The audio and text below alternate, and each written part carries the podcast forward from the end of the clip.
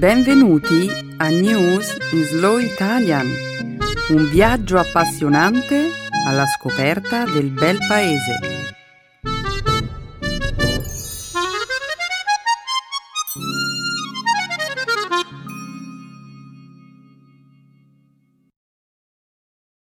Oggi è giovedì 29 settembre 2016. Benvenuti al nostro programma settimanale News in Slow Italian.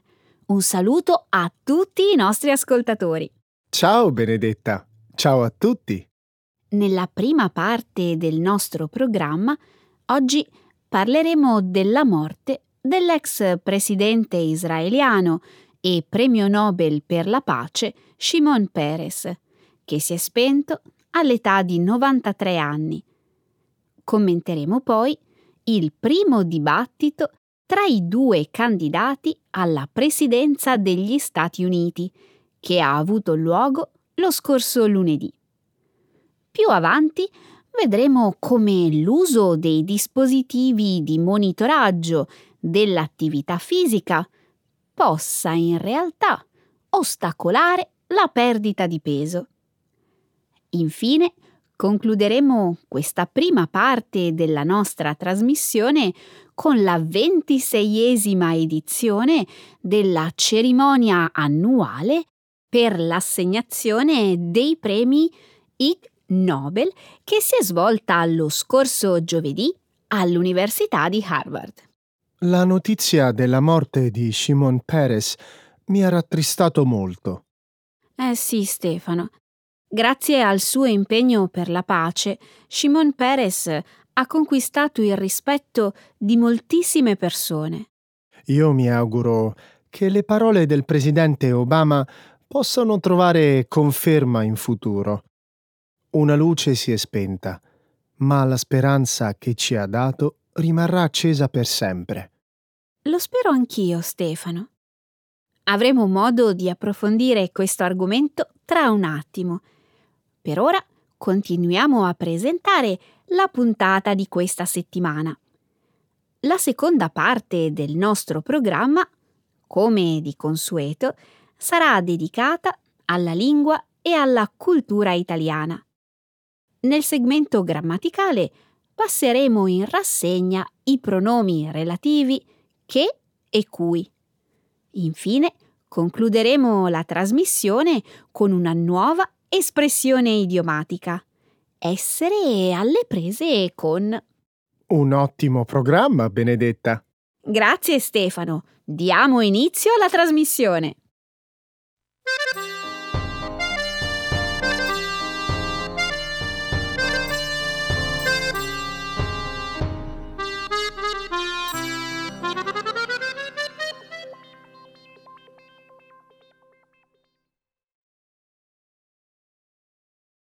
Muore a 93 anni lo storico leader israeliano Shimon Peres. Shimon Peres, uno dei padri fondatori dello Stato di Israele, nel quale era stato sia primo ministro che presidente della Repubblica, è morto mercoledì 28 settembre, a 93 anni. Pur essendosi impegnato nello sviluppo di un potente apparato militare per il suo paese, Peres lavorò altrettanto intensamente per raggiungere la pace con i paesi arabi confinanti. Nato in Polonia, Peres si era trasferito in Palestina all'età di 11 anni. Dopo la guerra di indipendenza israeliana del 1948, 1948 Peres venne incaricato di negoziare gli importanti acquisti di armamenti che permisero a Israele di affermarsi come potenza militare egemone in Medio Oriente. In seguito, grazie alle sue spiccate capacità di negoziazione, raggiunse un accordo di pace con l'Organizzazione per la liberazione della Palestina, OLP. Un risultato che gli valse il premio Nobel per la pace nel 1994, 1994 insieme con l'allora primo ministro Isaac Rabin e il leader dell'OLP Yasser Arafat. Dopo aver dedicato oltre 60 anni della sua vita al servizio dello Stato, Perez si era allontanato dalla scena politica solo nel 2014. In anni più recenti, Perez era stato presidente durante un mandato del primo ministro Benjamin Netanyahu. Mercoledì scorso Netanyahu ha rilasciato una dichiarazione. Il nome di Shimon Peres rimarrà inciso per sempre nel libro della rinascita del popolo ebraico, come uno dei più grandi leader dello Stato di Israele. Questa è una notizia molto triste, Benedetta. Shimon Peres era un politico di enorme statura. Si è impegnato a raggiungere la pace come pochi altri leader politici hanno fatto. Sì, è una notizia davvero triste, Stefano. Il mondo ha perso una voce importante, una voce che non potrà essere sostituita. Perez era pragmatico, credeva nel compromesso e nel modello a due stati come unica possibilità di coesistenza per Israele e la Palestina. L'alternativa a questo modello Perez lo sapeva bene, era la guerra continua. Benedetta, ora vorrei leggerti una dichiarazione che Perez aveva rilasciato ai tempi in cui era impegnato a negoziare la pace con Arafat. Se si hanno dei figli, non si può dar loro da mangiare all'infinito bandiere a colazione e cartucce a pranzo. Si ha bisogno di qualcosa di più sostanzioso. Un'ottima citazione. Inoltre, oggi potremmo trarre un prezioso insegnamento dal modo in cui Perez eh, trattava i rifugiati. Racconta. Mi riferisco alla decisione della leadership israeliana che negli anni Ottanta organizzò una serie di voli aerei per trasportare in Israele 7.000 ebrei etiopi. Quegli etiopi erano costretti a vivere nei campi profughi del Sudan, dopo essere fuggiti dalle orribili condizioni di vita che si trovavano ad affrontare nel loro paese di origine. Sì, e qualche anno più tardi, dopo aver appreso che quegli immigrati erano stati spesso oggetto di discriminazione, Perez disse che era Israele a dover ringraziare gli immigrati etiopi, non il contrario.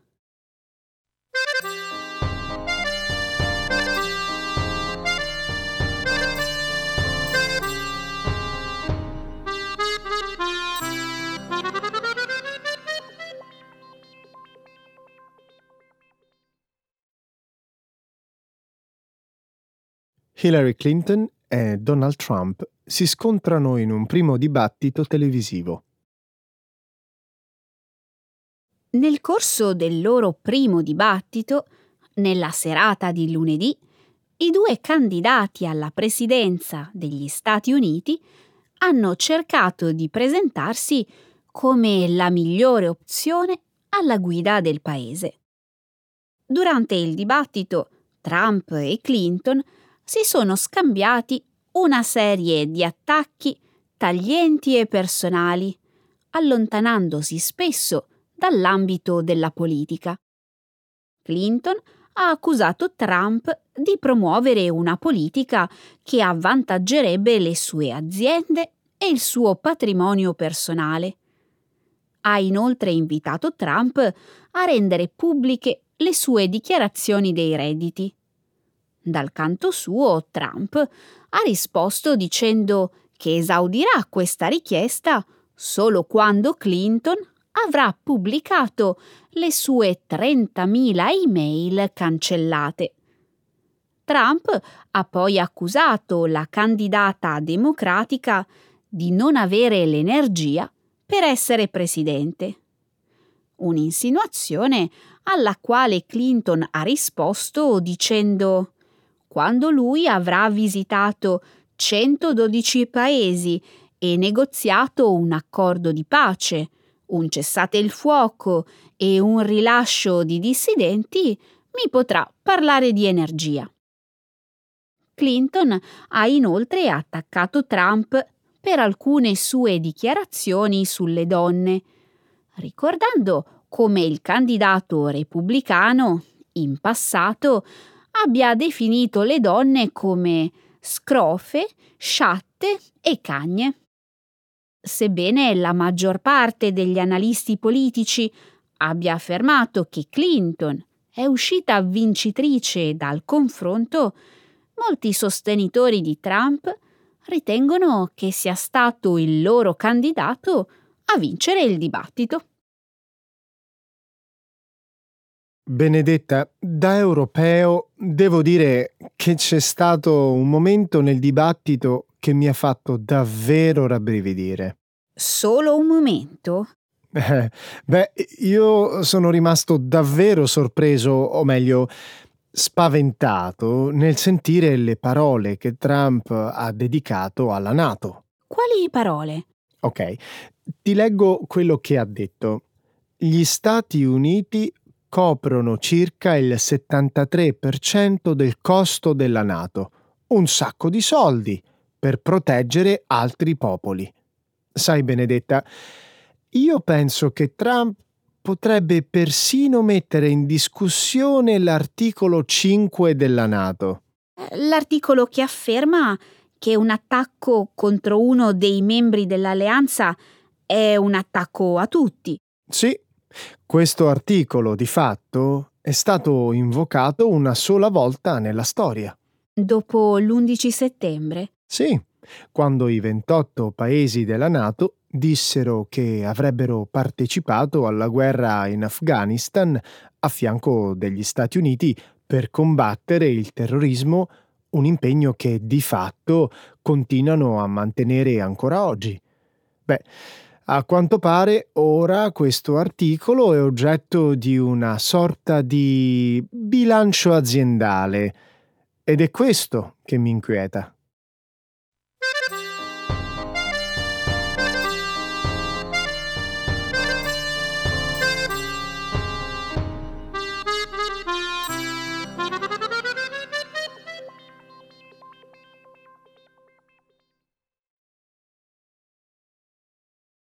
I dispositivi di monitoraggio dell'attività fisica potrebbero in realtà ostacolare la perdita di peso. Secondo un recente studio, i dispositivi indossabili di monitoraggio dell'attività fisica potrebbero in realtà rallentare la perdita dei chili di troppo. I risultati della ricerca che è stata pubblicata la scorsa settimana sul Journal of American Medical Association, dimostrano che le persone che non indossano tali dispositivi hanno di fatto maggiori probabilità di perdere peso. Lo studio, che ha avuto una durata di due anni, è stato realizzato da un team di ricercatori dell'Università di Pittsburgh, su un campione di 470 giovani adulti in sovrappeso. Nel corso dei primi sei mesi i partecipanti allo studio hanno seguito una dieta a basso contenuto calorico, hanno svolto una regolare attività fisica e hanno preso parte a sessioni settimanali di terapia psicologica tutti i membri del gruppo hanno perso una simile quantità di peso. In seguito, a metà dei partecipanti è stato assegnato un bracciale in grado di monitorare le calorie bruciate durante l'esercizio fisico, mentre l'altra metà è stata invitata ad automonitorare il proprio consumo alimentare e l'intensità della propria attività fisica. Al completamento dello studio, le persone che avevano ricevuto i dispositivi indossabili di monitoraggio avevano perso in media 3,5 kg, 7,7 libbre, mentre quelli che non avevano utilizzato i dispositivi avevano perso in media 5,9 kg, 13 libbre. Secondo i ricercatori, il fatto di indossare i dispositivi di monitoraggio potrebbe aver indotto i partecipanti a prestare meno attenzione al loro regime alimentare e ad altri aspetti associati alla perdita di peso. Benedetta, è davvero possibile trarre una conclusione definitiva dai risultati di questa ricerca? In fondo, tra i due gruppi c'erano soltanto poco più di due chili di differenza. Sì, ma quella quantità era significativa nel contesto della ricerca. Dopo sei mesi, al completamento della prima fase, tutti i partecipanti avevano perso una quantità di peso comparabile. Poi, quando il campione è stato diviso in due gruppi, la differenza tra le persone che facevano uso dei dispositivi di monitoraggio e quelle che non li avevano è cresciuta in modo costante. Secondo me, i ricercatori hanno studiato delle persone che non ci sapevano fare con la tecnologia. Che intendi dire? Che cosa c'entra l'abilità tecnologica con la perdita di peso? Ma c'entra moltissimo. Io conosco delle persone che, utilizzando dei dispositivi di monitoraggio, hanno perso un sacco di peso. Tutto dipende da come si utilizzano questi gadget. Ok, fammi un esempio. Beh, ad esempio, se controllo regolarmente la quantità di calorie che assumo e la quantità di esercizio fisico che faccio, posso decidere se mangiare o meno una fetta di pizza. E quando lo fai, ti limiti a una sola fetta di pizza? Mmm, ottima domanda, Benedetta. In effetti la tecnologia non mi offre alcun incentivo a fermarmi dopo aver mangiato una sola fetta di pizza. Eh, ad ogni modo, io penso davvero che la tecnologia possa migliorare la nostra vita.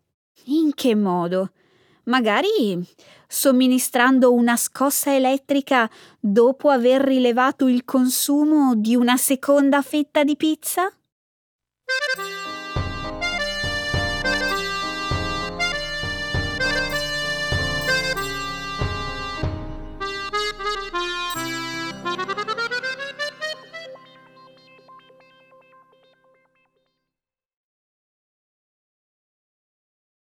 I premi Ig Nobel celebrano le ricerche scientifiche più assurde del mondo. Gli autori di alcune delle ricerche scientifiche più insolite del mondo sono stati premiati all'Università di Harvard lo scorso giovedì in occasione della ventiseiesima edizione della cerimonia annuale del premio Ig Nobel. I riconoscimenti che vengono consegnati ogni anno a settembre da veri premi Nobel vogliono celebrare alcune scoperte scientifiche capaci di suscitare allo stesso tempo ilarità e riflessione. Quest'anno il premio per la ricerca nel campo della riproduzione è andato al defunto scienziato egiziano Ahmed Shafiq per aver studiato l'effetto dell'indossare pantaloni di poliestere sulla vita sessuale dei ratti. Il premio per la biologia è stato assegnato congiuntamente allo scienziato britannico Charles Foster, che è stato capace di vivere allo stato brado nei panni di diversi animali, tra cui un tasso, una lontra, un cervo e una volpe. E al suo connazionale Thomas Twites, creatore di un modello di protesi estensibile che gli ha permesso di condurre una vita simile a quella di una capra.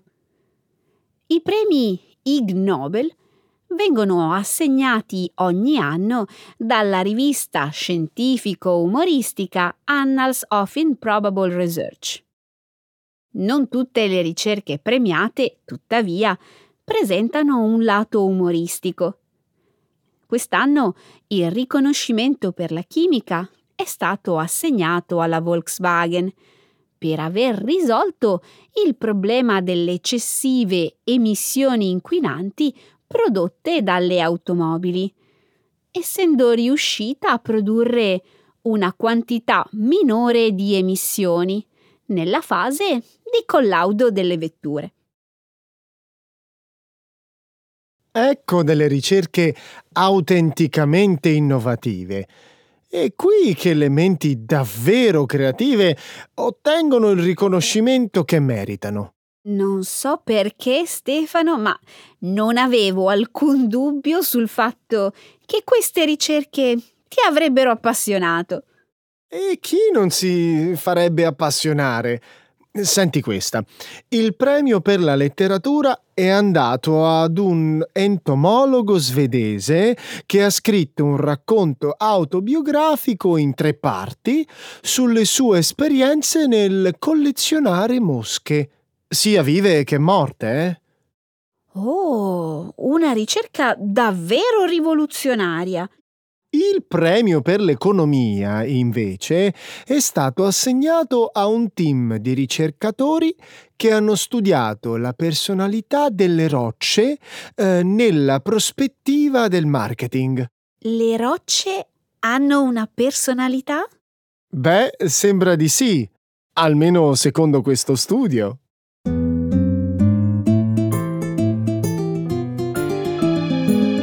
Adesso la grammatica. Per capire le regole di una lingua poetica.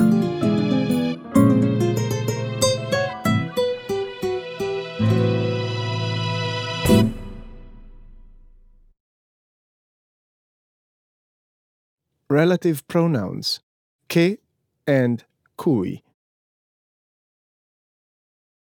Adesso tocca a me proporre un argomento.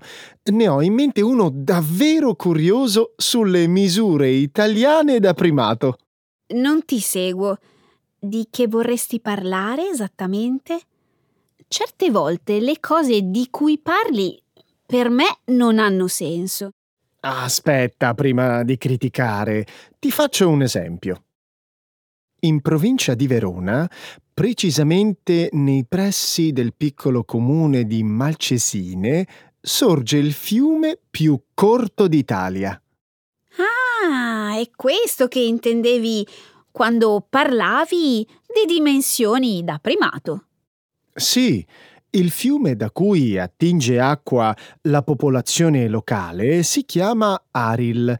Nasce da un piccolo lago sotterraneo ed è lungo 175 metri. Scommetto che non lo sapevi, vero?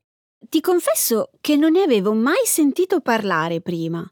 Un altro esempio che potrei farti è quello del palazzo più alto d'Italia. Sai qual è e dove si trova? Mm, penso proprio di sì. Se non mi sbaglio, ti stai riferendo alla torre Unicredit di Milano.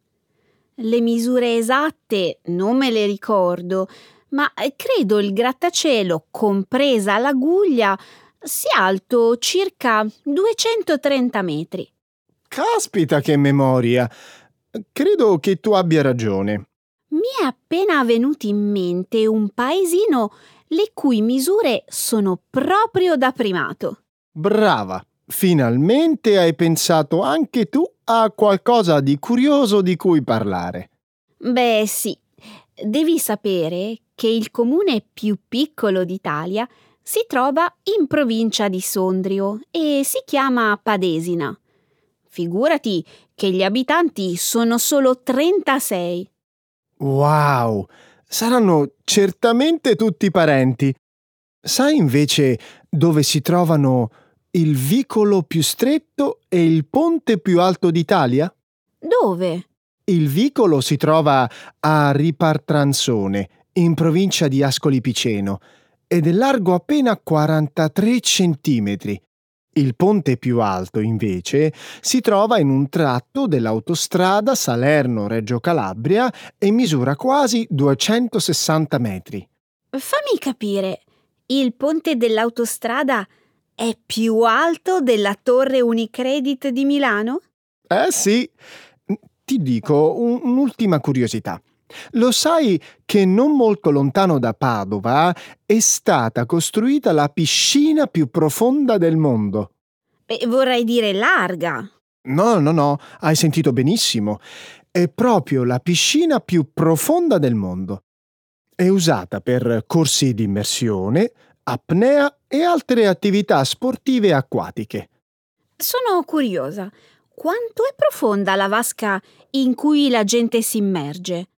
40 metri. La piscina, che è stata scavata nella roccia dura, è un capolavoro tecnologico e architettonico. Mi hai appena fatto venire in mente una struttura tutt'altro che ammirevole, ma che credo possa rientrare nei primati italiani in base alle dimensioni. Sentiamo. Sai che in Sicilia si trova la casa più piccola d'Italia? Questa strana abitazione, che in dialetto è chiamata currivu, è larga soltanto un metro e 40 centimetri. Chissà quali sono le ragioni che hanno spinto i proprietari a costruirla in questo modo. Currivo in dialetto significa ripicca.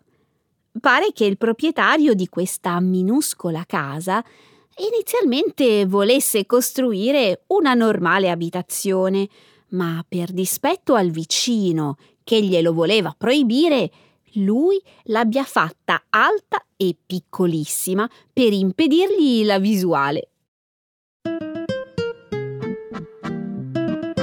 Ecco le espressioni, un saggio di una cultura che ride e sa far vivere forti emozioni.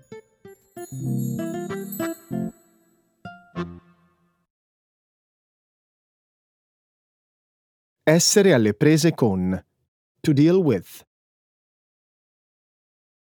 Sabato scorso ho partecipato a un evento di beneficenza dedicato all'epilessia. È stata un'esperienza davvero istruttiva. Brava. Tu almeno hai fatto qualcosa di socialmente utile. Io invece sabato sono stato alle prese con un armadio dell'IKEA che durante il montaggio mi ha dato parecchio filo da torcere. Come ti capisco. Anch'io detesto montare mobili. Una noia. Beh, tutto sarebbe stato molto più semplice se solo avessi avuto le istruzioni. Eh, purtroppo le ho perse. Hai perso il manuale delle istruzioni. Ma com'è possibile? Stefano, sei il solito disordinato. Non è stata colpa mia, credimi. Eh, Lo avevo in mano e poi, puff, è sparito all'improvviso, mentre toglievo dalla confezione le ante dell'armadio. Figurati che ho cercato le istruzioni dappertutto prima di iniziare a montare, ma nulla. È stato terribile. Lo immagino. Senza avere alcuna indicazione su come fare, era inevitabile che rimanessi tutto il giorno alle prese con il montaggio del tuo armadio. Puoi ben dirlo, Benedetta. È stato un inferno, ma alla fine ci sono riuscito. Vittoria! Vabbè, lasciamo stare. Dove dicevi di essere stata sabato scorso? Con che cosa eri alle prese? Nulla di tanto complicato. Ho partecipato a una manifestazione di beneficenza sull'epilessia. Sono felice di esserci andata perché ho imparato moltissime cose. Ho capito, per esempio, che chi soffre di questa patologia spesso subisce discriminazioni. In che senso? L'epilessia come molte altre patologie mentali, è stata spesso oggetto di pregiudizi e discriminazioni, frutto dell'ignoranza. Figurati che un tempo un bimbo malato di epilessia era considerato affetto da ritardo mentale. Che assurdità! L'ignoranza non fa altro che creare falsi miti e alimentare i pregiudizi. Sono d'accordo. Molta gente non sa, infatti, che l'epilessia non danneggia le capacità dell'intelletto. Sai che molti personaggi illustri del passato soffrivano di questa patologia? Fammi qualche esempio. Van Gogh, Napoleone, Giulio Cesare, Paganini e Giovanna d'Arco solo per citarti alcuni nomi. Nonostante avessero l'epilessia, riuscirono tutti a passare alla storia per la loro genialità. Anche Giovanna d'Arco. E su di lei non esistono certezze, ma soltanto supposizioni. Alcuni studiosi dell'Università di Bologna e di Foggia per diverso tempo sono stati alle prese con questo dilemma cercando di trovare una risposta. E che cosa hanno scoperto? Ti ricordi che Giovanna d'Arco diceva che voci e visioni le avevano affidato la missione divina di portare la Francia alla vittoria contro l'Inghilterra? Sì, vai avanti. Beh, gli scienziati italiani hanno teorizzato che le convulsioni epilettiche potessero essere all'origine delle allucinazioni visive e uditive di Giovanna d'Arco. I testi antichi riportano che sentisse spesso voci durante il sonno. E questo sarebbe un indizio della sindrome? Sì, sembra infatti che lo stesso sintomo si ritrovi nel 40% dei pazienti affetti da epilessia. Dunque, con molta probabilità, Giovanna d'Arco non era né strega e nemmeno santa, ma una malata di piccolo male. Sì, è possibile. Una patologia, però, che ha trasformato una semplice contadina del 1400 nella paladina di Francia, la martire più famosa della storia.